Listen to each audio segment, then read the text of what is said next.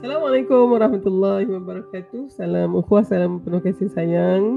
Kita bertemu lagi di dalam uh, Odusiar ataupun podcast Keramat Hamka sama dengan Akademi Dr. Har dan seperti biasa Dr. Har uh, apa uh, ditemani oleh uh, Al-Fadil Ustaz uh, Azlan Shah Nabis Khan uh, CEO uh, Arba Foundation sejak daripada yang episod yang pertama lagi ya uh, saudara apa Ustaz Azlan telah bersama dan membantu kita lah um, berkongsi apa um, pembacaan beliau uh, dan kita kiranya orang kata apa menempel lah dengan dia punya apa uh, uh, khatamnya beliau dengan banyak buku-buku Prof Hamka ini Alhamdulillah. Uh, Bila dulu kita... saya faham apa yang saya baca. Dalam membaca semua faham. Baik, Alhamdulillah. Jadi kadang-kadang tu kita kalau kita masing-masing lah nak kena membaca buku karya nukilan uh, almarhum Prof. Buya Hamka tu mungkin ya banyak antara kita ada kekangan. Tapi melalui Udusiar ni kita mengambil kesempatan ini untuk mendengarnya lah sambil mungkin kita buat sesuatu yang lain ke ya memandu ataupun ni. Tapi kita kita mendapat ilmu yang baru ya uh, sebenarnya kita tahu bahawa Prof uh, apa almarhum Prof Buya Hamka ni dia punya kupasan dia terhadap isu-isu dan topik itu uh, selalunya uh, dia ada twist dia uh, itu yang itu yang sangat uh, mengesan uh, dan kali ini kita masih lagi dengan tema uh, apa uh, Rasulullah SAW itu uh, dalam dua episod yang lepas kita cakap tentang Rasulullah dan integriti. Uh, episod uh, satu lagi adalah Rasulullah dan keadilan. Hari ini kita sebut tentang kasih sayang pula ya. Kan? Uh, dan kita tengok macam mana agaknya kupasan dan garapan uh, Profesor Buya Hamka dalam me- me- uh, menghuraikan uh, topik Rasulullah SAW itu sebagai uh, kita punya role model dalam ya uh, berkasih sayang ini. Silakan Ustaz Zalan. Alhamdulillah terima kasih banyak Dr.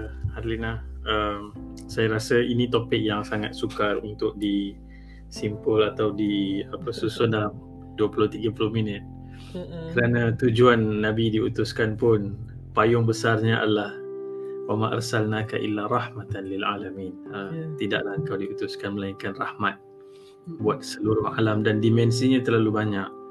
Alamin itu sendiri didefinisikan satu antara satu satu angle adalah alam tu manusia, jin, haiwan, tumbuh-tumbuhan, alam yeah. semesta. Yeah. Alamin juga adalah semua etnik, semua kaum, semua penduduk bumi dari ceruk mana pun. Dia mm-hmm. bukan hanya untuk orang Arab atau untuk orang-orang yang berada di certain benua tapi untuk seluruh manusia untuk sepanjang zaman. Sebab manusia pun berbeza ikut zaman dan semua okay. itu pun Uh, termasuk dalam kenabian Nabi SAW membawa rahmat tu sehingga ke hari kiamat. Ya. Yeah. Itu yang kalau kita ingat di episod pertama kita membaca tentang uh, bagaimana Profesor Hamka meletakkan neraca untuk kita faham betapa beratnya tanggungjawab itu membawa rahmat uh-uh. kepada bukan hanya pada ketika itu tapi melangkaui zaman dan melangkaui uh, dimensi bukan hanya manusia tapi kepada uh alam seluruhnya. Dalam buku Falsafah Hidup ada satu chapter nama dia bab keempat adab kesopanan. Hmm, Ini antara bab yang saya rasa paling dekat dengan kerana Profesor Buya Hamka ni dalam tafsir ni selalu uh, Buya Hamka mengulas tentang kasih sayang rahmat. Cuma dalam buku-buku yang yang banyak ini hampir 100 buah buku yang Buya Hamka ada lembaga hidup, lembaga budi, lembaga hikmah selalu ada tentang kasih sayang uh, hampir diselitkan di banyak tempat yang berbeza-beza. So susah-susah kita nak uh, patternkan satu tempat duduk. Cuma kalau kita lihat adab kesopanan ini uh, bila kita lihat chapternya contoh uh, sopan terhadap makhluk. Tapi bila kita baca tu apa yang diceritakan tu adalah kasih sayang tu. Uh, dengan dengan pasangan, dengan uh, ibu bapa.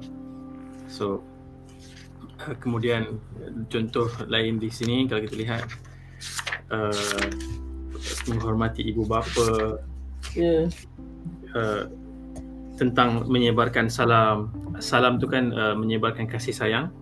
Dan hmm. uh, apabila orang memanggil hendaklah perkenankan. Apabila minta nasihat beri nasihat. Ini semua uh, the output kalau kita menjadi satu orang yang menyebarkan kasih sayang ini semua benda yang kita akan lakukan lah.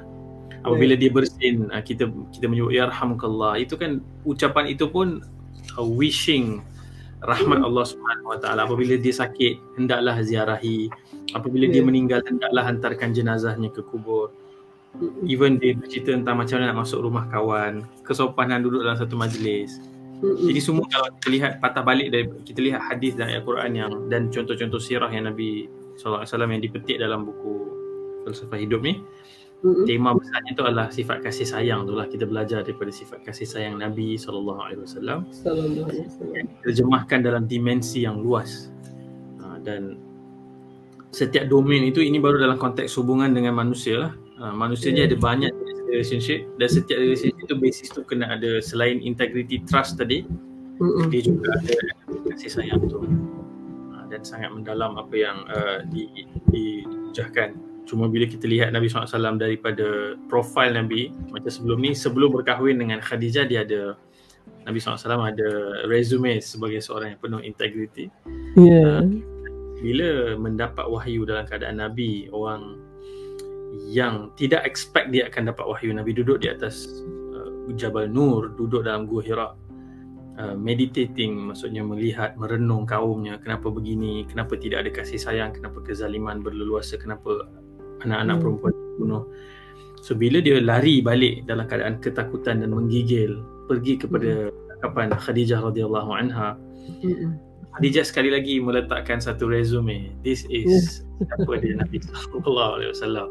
Dan datang daripada seorang isteri yang lebih 15 tahun pada ketika itu sudah berkahwin dengan Nabi ada enam orang anak. Mm-mm. Kalau tanya orang lelaki ya, susah sebenarnya nak dapat resume ataupun testimoni yang begitu daripada seorang isteri. Most probably kita expect isteri akan cakap uh, you might have lost your mind. Kenapa kau macam dah gila ni? Demam kan? Ha? Ha. Ha. Dia kena rasuk ke? Tapi Nabi yang kata aku rasa something wrong with me tapi Khadijah sebut kalla abshir fallahi la yukhzika Allahu abada. Demi Allah bergembiralah Allah tidak akan sia-siakan orang yang baik macam kau. Dia kata apa? Engkau uh, men- menyambung silaturahim. Engkau bercakap benar. orang susah. Kau sentiasa bersama dengan uh, golongan yang apa? Terbiar yatim ibu tunggal. Dan dan engkau apa? Memuliakan tetamu dan itu semua adalah perbuatan yang datang daripada kasih sayang Nabi SAW yang sangat mendalam, sangat meluas sebelum pun Nabi mendapat risalah rahmatan lil alamin itu. So it was part of his uh, kalau kita baca uh, sirah Khadijah radhiyallahu anha pun selepas berkahwin dengan Nabi kita pernah ada seketika kempen bendera putih kalau kita ingat. Maksudnya siapa yang susah letak bendera putih kan. Ada orang akan datang bantu. Dan bila kita baca rupanya Khadijah radhiyallahu anha instead of orang lain letak bendera putih dia letak bendera hijau daripada kain sutra di rumahnya sebagai Mhm. tanda siapa yang perlukan bantuan datang dia akan dapat bantuan di rumah Khadijah radhiyallahu anha. Oh, Masya So, Allah. Nabi SAW memang dikenali bila Khadijah sebut engkau bersama dengan orang lemah, engkau bersama dengan orang yang ditimpa bencana, orang miskin. Dikenali dalam masyarakat tu bila susah nak pergi kat siapa? Pergi kat Nabi Muhammad SAW. Sehingga kita dengar, kita membaca sirah, binatang pun mengadu kepada Nabi SAW apabila diletakkan di beban yang Ya. terlalu berat. Kan ada ketika dalam waktu, waktu ekspedisi perang, Nabi kalau dalam konteks perang kita rasa dia fokus benda besar dan dia tak ada masa untuk benda-benda kecil ni. Cuma waktu dia ada pit stop sekejap berehat dalam journey tu, ada Mm-mm. sahabat Nabi ni pergi ambil anak burung dalam sarang. Hmm. Menyebabkan ibu burung tu membuat bunyi bising dan seolah-olah menangis. Dan Nabi mendengar dan Nabi tanya siapa yang buat ibu ni bersedih Hmm. dan minta kembalikan balik anak dia. Even Ya. that moment benda tu benda yang Nabi value benda tu besar. So kalau kita lihat uh, suatu saya sebut bila nak ambil angle tu nak ambil angle mana? Hampir semua angle yang kita boleh bayangkan tentang Nabi SAW Ya. uh, sangat-sangat deep dari sudut kasih sayang tu. Cuma saya teringat satu ataupun dua peristiwa penting lah. Yang ni boleh kata favourite lah. Sebenarnya semua rasa favourite kan. Tapi ini antara momen yang bila letakkan diri sendiri rasa macam tak sampailah kasih sayang ada dalam love tank ni untuk boleh bertindak macam Nabi ni.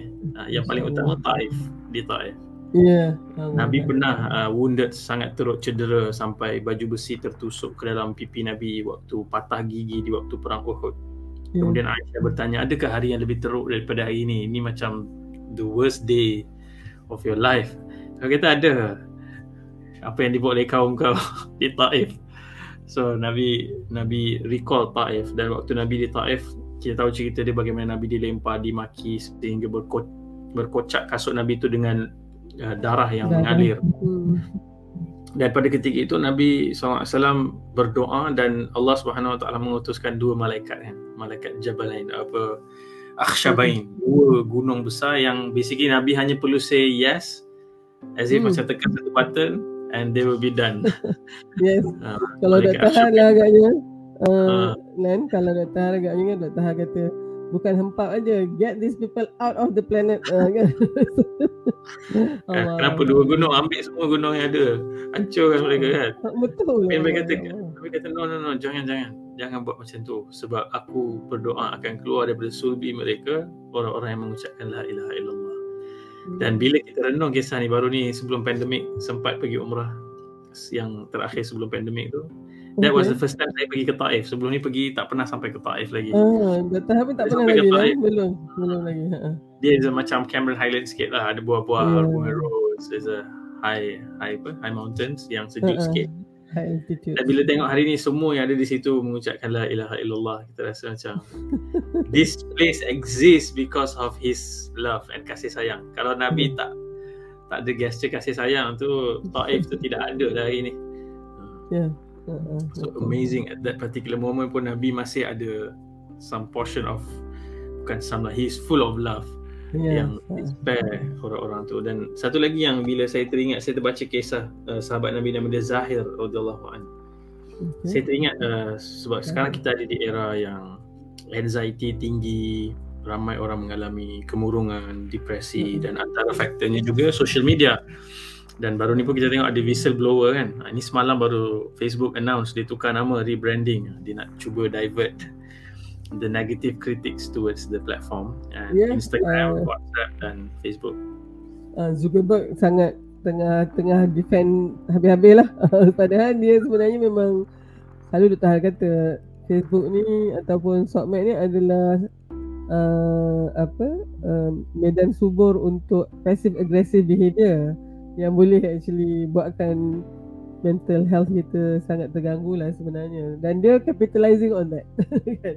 Yes the, the the lady yang uh, jadi whistleblower tu uh, hmm. saya tengok beberapa video temu ramah dan laporan berita dia sebenarnya dia keluar dengan membawa keluar laporan-laporan dan research dalaman di di Facebook sendiri yang membuktikan uh, terutamanya uh, young girls teenage girls ni mengalami uh, masalah mental health yang teruk lah self esteem rendah anxiety tinggi they self harm they always yeah. rasa diri dia not good enough sebab dia got compare apa semua tu kan which yeah. uh, I strongly believe it doesn't only involve girls lah boys pun sama but maybe mm. in a hmm. different ways of maybe looking at the career looking at the money and that kind of fame that kind of stuff yeah. so dia dia dia declare Facebook uh, uh, prioritize profit over people uh-uh. So bila dia cerita pasal ramai orang rasa self esteem rendah ni, uh, teringat kisah seorang sahabat nama Zahir radhiyallahu an. Dia orang yang uh, perwatakannya ataupun uh, penampilannya bukanlah macam fotogenik ataupun insta famous. Dia, dia tak banyak perhatian dia dapat. Dia agak rendah self esteem dia. Keluarga dia juga dia macam sebatang kara sikit. So tapi Nabi SAW sangat sayang pada dia dan Nabi selalu bergurau dengan dia dan salah satu insiden yang berlaku adalah waktu Nabi di pasar. Mm-hmm. And I see it as a as a satu benda yang menunjukkan kasih sayang Nabi yang uh, sangat mendalam lah. So Nabi pergi kepada sahabat Zahir ni dan peluk dia daripada belakang uh, dan buat announcement, "May yashtari hadzal 'abd, may yashtari hadzal 'abd." Siapa nak beli hamba ni? Siapa nak beli hamba ni? Nabi joking dengan dia dan dia mula-mula tak sedar siapa yang buat dan bila dia tahu Nabi yang peluk dia, dia biarkan sebab dia rasa oh, I'm very special lah. Nabi bergurau dengan dia. So bila Nabi uh, lepaskan dia dia kata ni dia punya self esteem dia rendah eh. dia kata kalau pun aku dijual sebagai hamba siapa nak beli aku wahai Rasulullah? Dia, dia has that like even Nabi jual pun dia rasa siapa nak beli aku ni tak ada apa tak ada achievement tak ada look tak ada harta. Nabi palingkan dia Nabi kata walakin indallah uh, walakin walakinnaka indallahil ghal. Dia kata tetapi engkau ni di sisi Allah sangat mahal So dia hmm. boost, dia lift uh, apa uh, moral ataupun uh, emosi sahabat tu.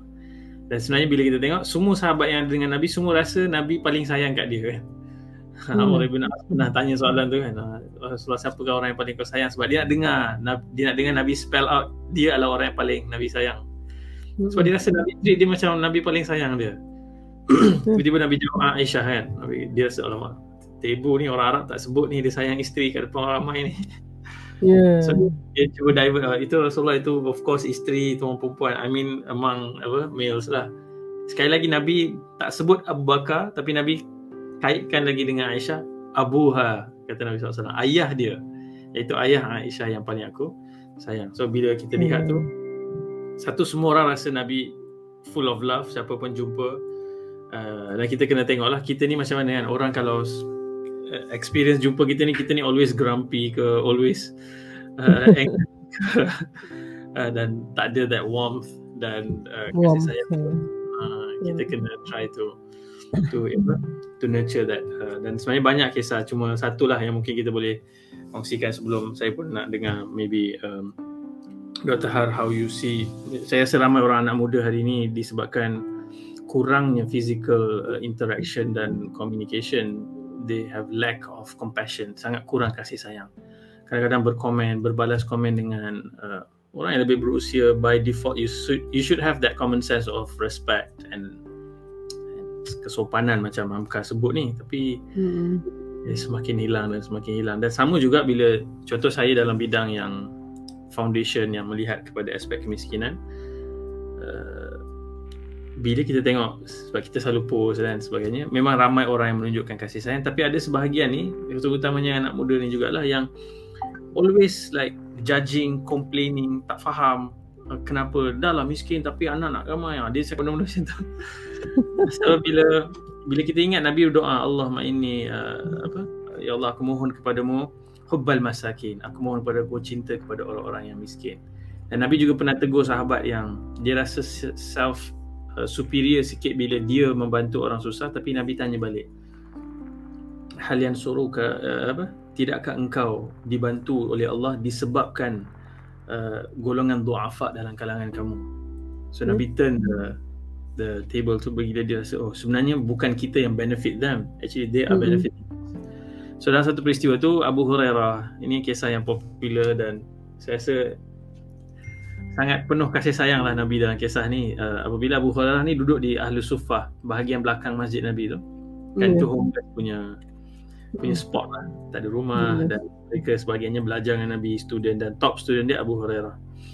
Tapi Abu Hurairah ni selalu dalam keadaan lapar sebab bukan dia orang ada schedule time breakfast, lunch, dinner yang served. Siapa yang ada makanan akan bawa dan bagi. And sometimes dia akan pengsan disebabkan terlalu lapar. On that particular day, kisah ni, dia, dia, dia pergi berjumpa dengan Abu Bakar, dia tanya soalan yang dia dah tahu jawapan. Sebab dia bukan nak tahu jawapan tu, dia mengharapkan Abu Bakar akan ajak pergi rumah dan bila dia ajak dah pergi rumah, at least dapat something untuk makan.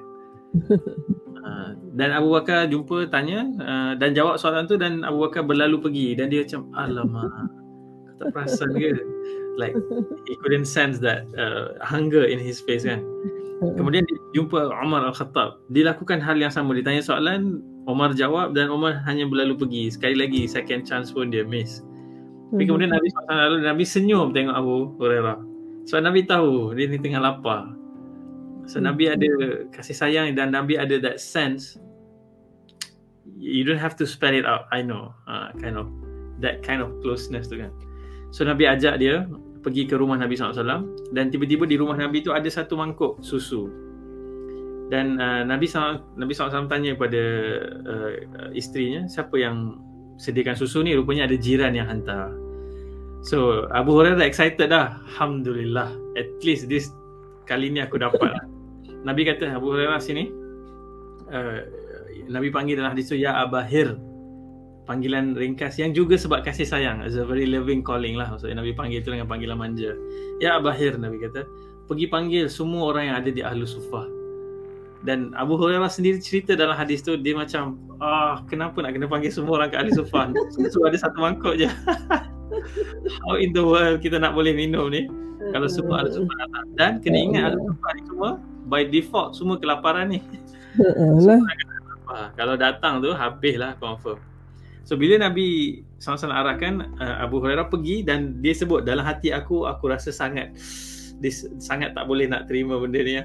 So dia ajak dan Nabi minta dia yang serve seorang-seorang. Minum minum.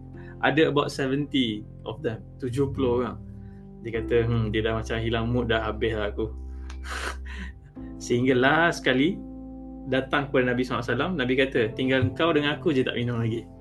Ya wahai Rasulullah boleh orang kata macam orang dah tak ada harapan lah ni kan so, Nabi sebut okay sekarang kau minum dia minum dia minum dia minum Nabi kata minum lagi Ish, ishrab, ishrab, ishrab. Minum lagi, minum lagi. Sampai Abu Hurairah kata, dah tak ada jalan ya Rasulullah. Penuh dah semua saluran ni. Kenyang betul Kekenyangan tu kemudian dibagi kepada Nabi SAW. Kemudian baru Nabi SAW minum. Dan uh, antara benda yang highlight kat situ, Nabi SAW menunjukkan kasih sayang. Dan uh, of, on top of that, Allah menunjukkan mukjizat Nabi SAW. Itu bila ada barakah, ada kasih sayang di sebaliknya dia akan suffice dia akan cukup. Dan dan antara event yang Abu Hurairah tak boleh lupa lah Abu Hurairah cerita balik lah kisah tu kan. Dan sebab tu banyak benda yang even contoh masakan ibu sometimes uh, tak adalah banyak perisa apa tapi dia sedap tu sebab ibu masak dengan kasih sayang kan. Uh-huh. uh, things that you gonna not gonna get outside. So benda-benda macam tu yang very subtle dan uh, Nabi SAW ni the embodiment of love and, and care. Dan kita kita boleh cerita lah. Nabi SAW sirah Nabi penuh dengan cerita kasih sayang. So susah nak. Ya yes. nak pick pokok pun mengajuk. ha, silakan Dr. Har mungkin Dr. Har ada pengalaman. Okey, terima kasih Lan. Kalau kita tengok yang dalam uh, falsafah hidup ni uh, bab yang keempat itu adalah ya memang menyentuh tentang apa kasih sayang uh, dalam konteks uh, kesopanan kita yang terbit kerana kita menghargai orang itu.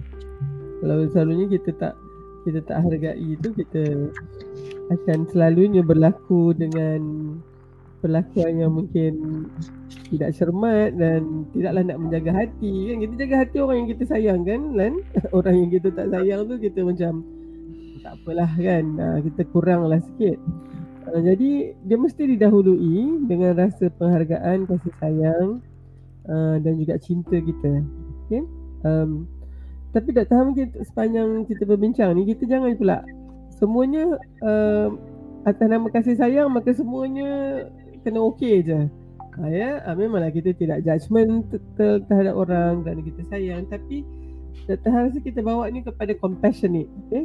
compassion compassion tu apa dia uh, kalau dari sudut compassionate leadership kan uh, Lan dah baca tu uh, dia adalah satu uh, bentuk uh, kepimpinan yang bukan hanya deliver kasih sayang tetapi juga tough love. Maknanya kalau you memang kena memang you buat sesuatu yang salah, satu yang merosakkan orang lain, you kena memang memang kena tanggung lah apa akibatnya tu dan orang yang ada compassion ni dia tak dia tak teragak-agak untuk dalam masa yang sama deliver that as well. Tetapi dia dia deliver tu bukanlah dalam keadaan zalim dan keadaan uh, kasar dan ganas itu masih lagi sopan tapi sebab selalu orang merasakan bahawa kalau kita kata kita sayang sesuatu kita tak dapat nak buat yang tu sebab, sebab sayang sangat kan kita takut kecil hati apa semua tak tak. Uh, jadi jadi maknanya kalau kita lihat Dr. Hara nampak satu perkataan lah sebenarnya rahmah itu kan sifat rahmah itu uh, sifat sifat Allah Subhanahu taala itu kalau kita tengok Asmaul Husna nya tu kan Asmaul Husna itu jangan lupa ada dar juga ya. Ada hmm. juga merosakkan ada juga menghukum kan ya. Um, walaupun kita kata eh, don't be judgmental lah. Tapi sebenarnya sebab Allah itu maha adil dan saksama maka dia lah sebaik-baik pemberi hukum ya kan? Uh, jadi tahan nampak dalam surat kasih sayang Rasulullah SAW juga kita lihat itu jadi uh, bukannya satu kasih sayang lemah tau, satu kasih sayang yang uh, yang tidak dapat nak deliver benda-benda tu. Malahan uh, dia lebih berupaya untuk mendisiplinkan seseorang ataupun mengenakan apa uh, kata hukuman yang setimpal itu kerana dia tidak menghukum kerana kebencian dia terhadap manusia. Dia dia menghukum itu kerana betul-betul sayang. Masalah juga agaknya bila anak tu tujuh tahun kena ajar solat, 10 tahun dia masih tak lekat lagi solat tu kita kena keras sikit gitu kan ha, jadi Dr. rasa perbincangan ni tidak akan lengkap kalau kita tidak memberikan sosok yang itu ya bahawa uh, sopan yes. santun kasih sayang dan cinta Rasulullah SAW itu bukan maknanya terlalu hingga kan tidak dapat nak deliver ya benda-benda yang yang kita panggil sebagai tough love ni uh, apa dalam bahasa Melayu ni lan. Maknanya macam Dalam bahasa orang putih dia ada satu lah Tough Kalau kita kata tough kita tahu ha, eh? In fact, kalau Sebenarnya kita bila lihat Nama Allah ha. Ar-Rahman Para ha. ulama bincang apa beza Ar-Rahman dengan Ar-Ra'uf Ar-Ra'uf ni melimpah-limpah kasih sayang So Rahman dalam definition tu Bukan semua benda yang Allah buat tu Dia akan nampak macam represent kasih sayang Ada ketikanya Allah hentak kita dengan musibah Disebabkan kasih sayang. Dan ada ulama yang bagi contoh uh, Syaratif An-Nablusi seorang ulama di Syria dia kata bila mak ni nak bagi ubat kepada anak yang tengah sakit dia meronta dia kena cocok dia kena masukkan syringe tu pegang tu orang pegang. Nampak suasana image tu tak rahmah langsung. Tapi it's a rahmah in itself. Sebab di sebalik itu yang nak diserve tu adalah rahmat tu kasih sayang tu so the point yang Dr. Has sebut ni exactly true sebab orang sebahagiannya pergi kepada satu ekstrim as if tak ada dah bicara soal even surah al-fatihah bismillahirrahmanirrahim. Alhamdulillah rabbil alamin. Arrahmanirrahim. Lepas tu apa? Terus maliki yaumiddin. Maha kasih sayang maha penyayang. Tapi jangan lupa dia pemilik hari pembalasan. Immediately the balance out. Yes, that yes. Uh, so mm-hmm. betul lah. Tough love tu is is something yang is uh, a, dan dan rasanya itulah juga yang ditunjukkan oleh Rasulullah SAW uh, ya. Apabila kita, seorang itu tidak beriman uh, ketegasan Rasulullah SAW itu terhadap uh, orang-orang yang memusuhi Islam ya sangat jelas. Uh, tapi kalau orang tu menerima Islam menerima iman uh, attitude Rasulullah terus ber- berubah. Uh, kan?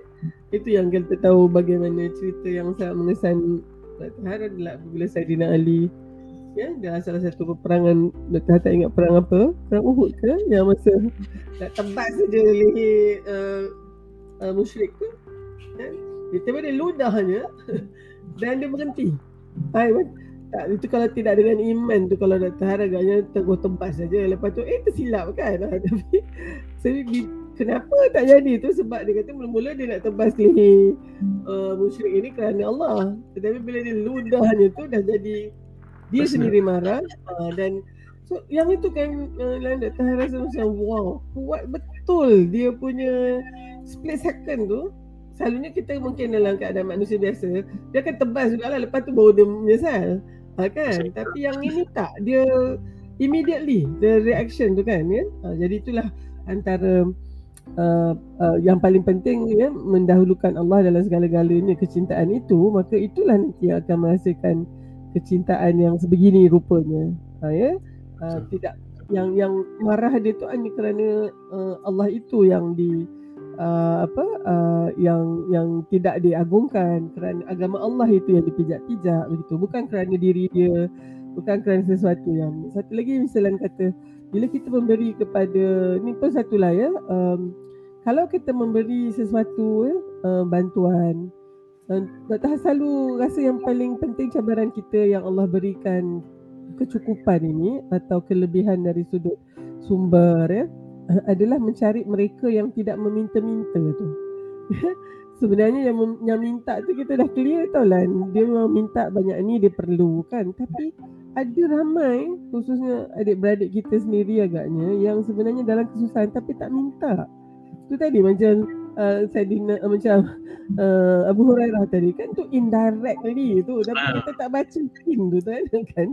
Jadi kadang-kadang mungkin antara yang kita minta pada Allah adalah uh, kepekaan kita dan sensitivity sensitivity kita melihat siapa di antara kawan-kawan kita yang sebenarnya patut kita bantu.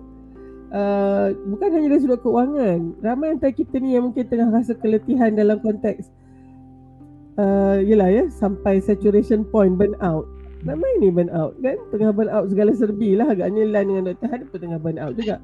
Tapi kalau misalnya Adalah agaknya sahabat-sahabat kita Yang tahu macam mana teruknya kita bekerja kan? Dan hantar kita mungkin lah ya. Ingatan saja.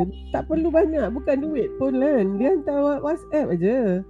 Kata how are you ha Dia kata and I'm praying for you every day. Ya Allah rasa macam itu sebabnya Rasulullah katakan agaknya kan? Yang paling baik untuk sahabat tu adalah doa yang di belakangnya tu yang dia tak tahu pun orang tu mendoakan kan. Jadi oleh sebab tu apatah lagi kalau kita mungkin teringat dan kita berikan sesuatu atau ataupun kita memang tahu dia tengah tengah at their lowest kan ya.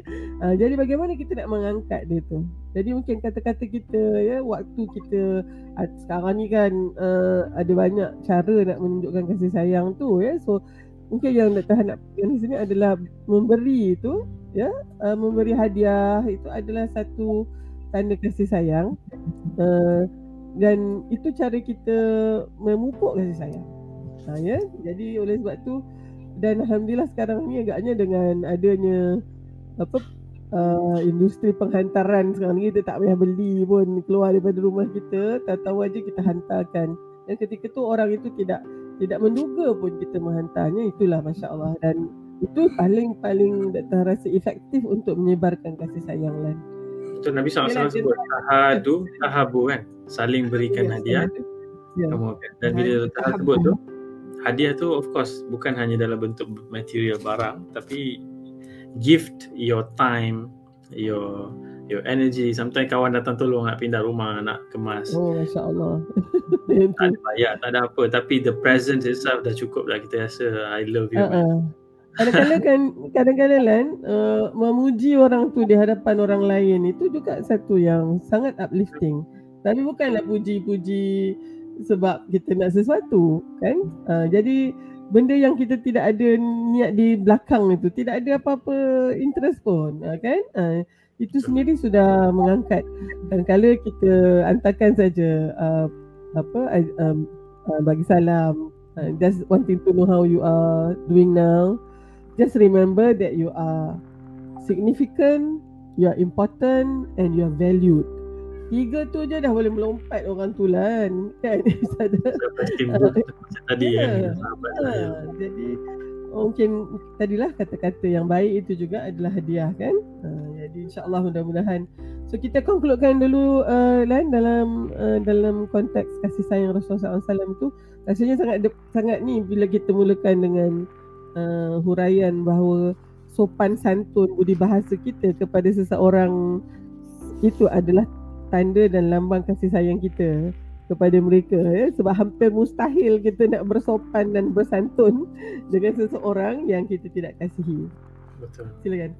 Dan kalau kita tengok antara contoh yang uh, Profesor Dr. Hamka tekankan dalam ni adalah uh, kepada ibu bapa tu sebab ayat Quran yang bercerita tentang kasih sayang kepada ibu bapa sebab kita selalu ingat uh, agama ni menjadi barrier kan untuk sama ada kita boleh berkasih sayang dengan dia ataupun tidak.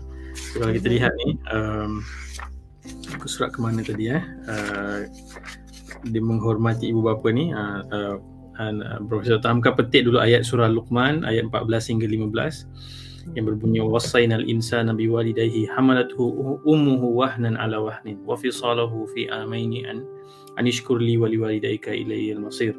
Allah cerita dulu betapa besarnya pengorbanan ibu tu yang kau perlu appreciate Kemudian apabila datang kepada wa in jahadaka ala an tusyrika bi ilaysa laka bihi ilm. Kalau ibu bapa suruh kamu mensyirikkan Allah, fala tuti'huma jangan ikut yang tu tetapi wasahibhuma fid dunya ma'rufa. Tapi terus berbuat baik penuh kasih sayang dengan dengan uh, kepada ibu bapa walaupun dia bukan dia bukan muslim. Sama juga Nabi SAW dengan Abu Talib. Walaupun Abu Talib tidak memeluk Islam. Tapi Allah sebut, Innaka la tahdi man ahbabta. Allah appreciate Allah angkat nilai kasih sayang ada antara Nabi dengan Abu Talib tu dan Allah kata engkau mencintai dia tapi engkau tak dapat berikan dia hidayah so hmm. satu sifat kasih sayang ni universal lah uh, so it doesn't hmm. only have to be uh, ni dan selalunya bila uh, apa uh, khususnya bila orang memeluk Islam ni seolah-olah dia memeluk Islam datang kepada agama yang rahmat tapi dia tidak dibenarkan untuk melakukan baik ataupun rahmat kepada ahli keluarga dia yang belum masuk Islam. So oh. very problematic pun. Very irony, uh, sangat problematic yes. betul. So so hmm. we we become uh, kita kita should become like agent-agent ataupun duta-duta rahmah ni lah. Maksudnya jadi orang yang me advocacy, mengamalkan, mempamerkan kasih sayang ni. Tapi macam Dr. Har sebut, dia always uh, ada timbangan dia, ada balance dia. So when you need to be firm, I mean strict ataupun uh, uh, bold dan you need, need to have to be dan itu part of being kasih sayang sebab tu Quran pun ayat-ayat neraka yang mengancam dengan azab-azab yang ngeri para ulama sebut itu ayat-ayat rahmah sebab Allah bagi warning Allah tak nak kita pergi situ. So he he gives that description supaya kamu takut dan kamu tinggalkan apa yang boleh membawa kamu ke situ. So it's all a part of it semua adalah rahmat Allah Subhanahu taala dan Dan Nabi Uh-uh. manifest. Dan itulah juga yang akan ditanya oleh api neraka. Kamu ni semua ni tak dapat warning ke dulu? pelik dia kan. Dia pelik dan hairan dia ni kan. Macam mana kau orang ni kan? Ya? Hmm. Bahkan memanglah dapat. Tapi itulah orang kata mudah-mudahan kita termasuk daripada kalangan mereka yang boleh mengambil iktibar dalam setiap ni. Uh, dan uh, sebenarnya mungkin Dr. Han nak tutup begini pelan-pelan. Uh, apabila kita memberi kepada orang yang memerlukan itu, uh, you might be thinking that you're fixing their dunia but they are fixing your akhirat. I always remember it that way. ya. Uh, dan itu sangat efektif untuk uh, menghalang kita daripada rasa mungkin ya rasa hebat ya, rasa penuh riak, takabur, sifat-sifat yang tidak selayaknya untuk kita itulah. Uh, ya. Uh, jadi dan kita tahu bahawa Allah tidak melihat miskin dan kayanya kita itu tiada nilai langsung kat sisi Allah sebab kita tahu yang miskin hari ini boleh jadi jutawan besok lusa dan yang mungkin kaya raya hari ini boleh jadi bankrupt tahun depan. jadi kita boleh saja berubah tempat itu. Ha, eh? Ha, jadi terima kasih banyak Lan. I think dia cakap terima kasih sayang ni uh, hendaknya kita ya objektifnya makin sayang kepada Allah SWT makin sayang kepada Rasulullah SAW itu kita melihat orang lain juga dengan penuh rasa kasih sayang mudah-mudahan kita juga kan Lan akan disayangi oleh yang ada di langit itu insyaallah. Ya uh, jadi itu dulu. Terima kasih uh, bersama dalam podcast atau audio siar Keramat Hamka. Kali ini membicarakan tentang Rasulullah SAW dan kasih sayang. Kita akan bertemu lagi di dalam episod yang seterusnya. Uh, wabillahi taufiq wal hidayah. Assalamualaikum warahmatullahi wabarakatuh. Waalaikumsalam warahmatullahi Jumpa lagi insyaAllah.